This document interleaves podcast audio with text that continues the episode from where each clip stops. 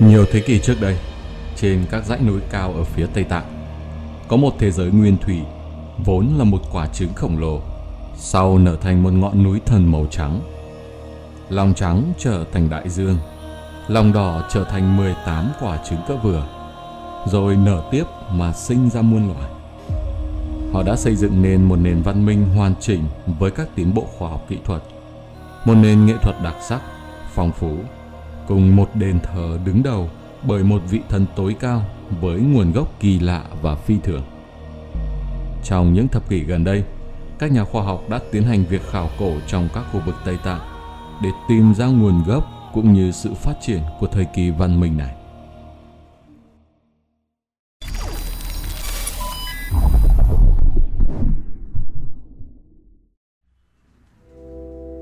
Tượng Hùng là một nền văn hóa một vương quốc cổ đại thuộc khu vực Tây Tạng ngày nay. Người dân nơi đây thờ Bon giáo, tôn giáo có ảnh hưởng đến giáo lý và việc tu luyện của Phật giáo Tây Tạng cho đến tận sau này. Ngoài ra, văn minh tượng hùng còn được đề cập đến trong sử liệu như là thế lực đầu tiên cai trị vùng trung tâm và phía Tây Tây Tạng. Theo biên niên sử hồ Manasarova, Từng có thời điểm nền văn minh này bao gồm 18 tiểu quốc tại phía Tây và Tây Bắc Tây Tạng. Do đó có thể nói, văn hóa tượng hùng đã kiểm soát phần lớn nóc nhà của thế giới.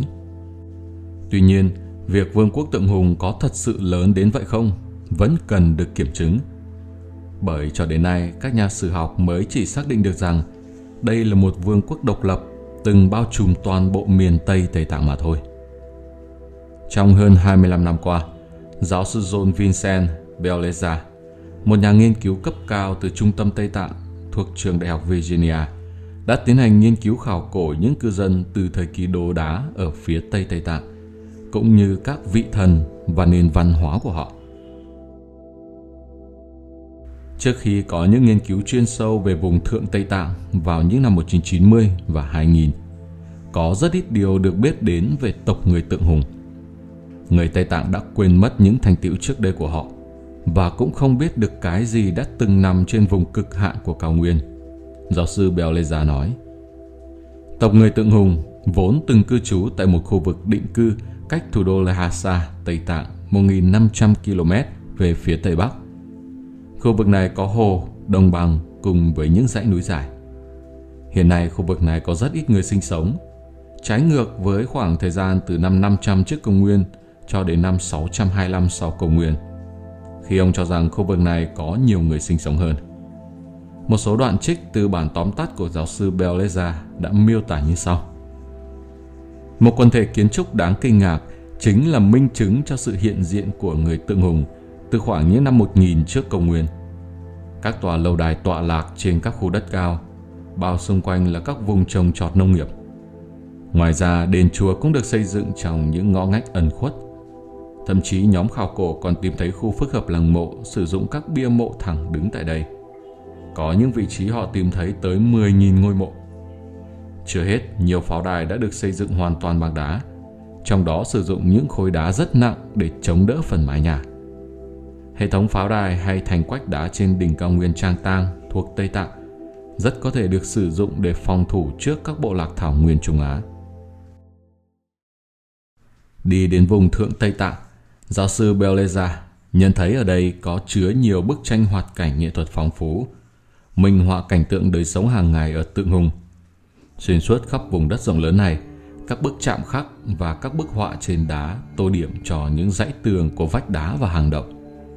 Những tác phẩm nghệ thuật đã ghi chép lại những trận chiến, những cuộc thi đấu thể thao, hoạt động đi săn, chăn nuôi và các tín ngưỡng tôn giáo bằng những hình họa rất chi tiết.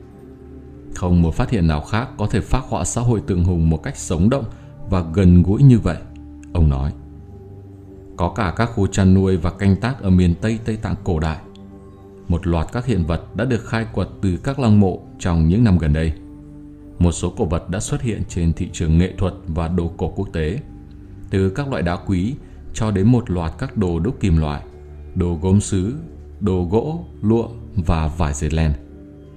Trong khi đó, các đền thờ bằng đá khác nằm tại các ngọn núi tiếp giáp với vùng đồng bằng, đặc trưng với các căn phòng không có cửa sổ, các mái đá có tay đỡ và tường xung quanh.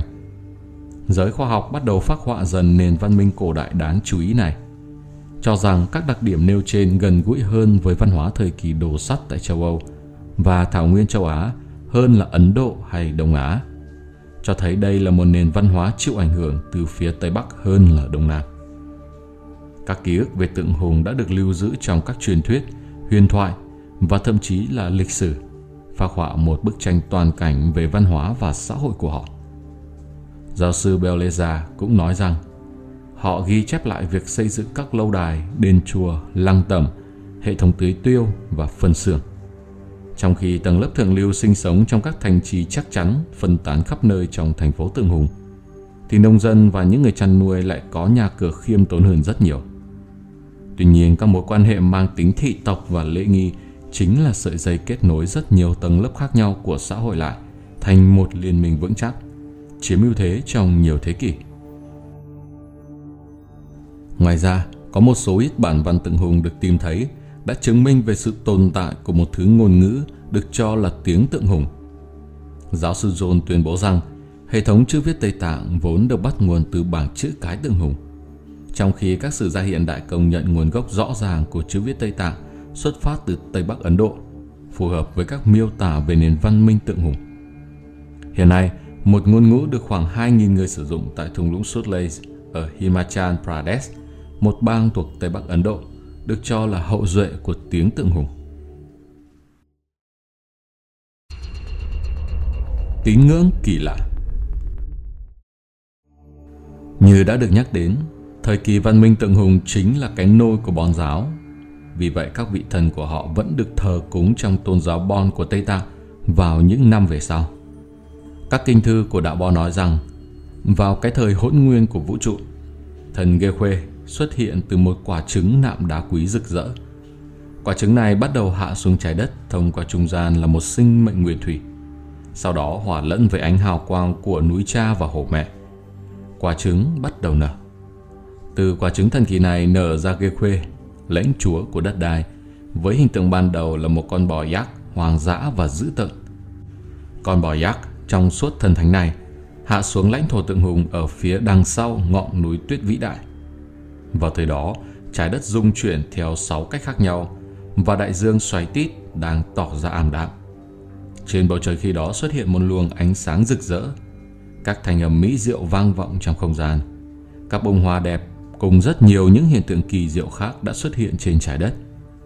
Các tảng đá trên đỉnh ngọn núi tuyết vĩ đại đã rơi xuống cặp sừng bốc trái của ghê khuê và ông đã gắn lại chúng lên bên trái và phải đầu cặp sừng của mình.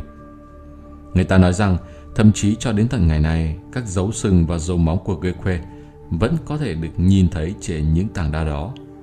Mãi cho đến giai đoạn cuối cùng của thần hệ, hình tượng một con bò gác vĩ đại mới được chuyển hóa thành ánh sáng và tan biến vào ngọn núi tuyết vĩ đại. Và kể từ đó, tái hiện dưới vô số các hình tượng khác nhau. Theo quan điểm của giáo sư Beleza, ông cho rằng việc một vị thần sáng thế được sinh ra từ một quả trứng là một mô tuyết chung trong thần thoại. Ngoài ra, Gekwe còn được coi là một bộ phận trong quần thể các vị thần của đạo Bon. Ông là một vị thần giám hộ quan trọng trong tôn giáo này và thường xuất hiện dưới hình thức một vị thần trong mật tông Tây Tạng với 18 cánh tay. Giáo sư còn tiết lộ thêm rằng người vợ của thần Gekwe là Rabhai Giyamo cũng từng là một vị thần quan trọng ở khu vực miền Tây Tây Tạng.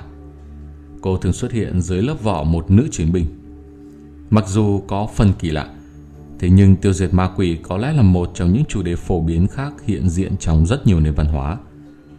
Thật sự rất khó để nói chính xác khi nào loại hình tín ngưỡng này xuất hiện, nhưng có lẽ là rất sớm trong lịch sử nhân loại. Theo giáo sư Beleza, trong tôn giáo tín ngưỡng này hiện được biết đến với cái tên Đạo Bòn Vĩnh Hằng. Kekwe là vua của các vị thần và có nhiệm vụ trông chừng tất cả chúng sinh ở miền Tây Tây Tạng. Ông cai quản rất nhiều các linh hồn, một số mạnh, số khác thì không. Từ kê khuê khi phiên dịch từ tiếng tượng hùng cũng mang ý nghĩa là người giết quỷ.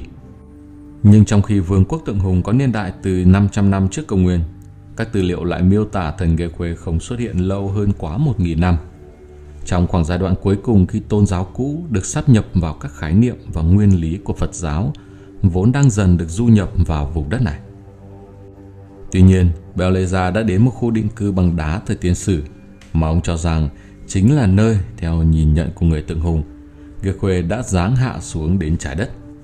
Ông phát hiện khu dân cư phức hợp dường như đã có các chức năng công lợi và tôn giáo.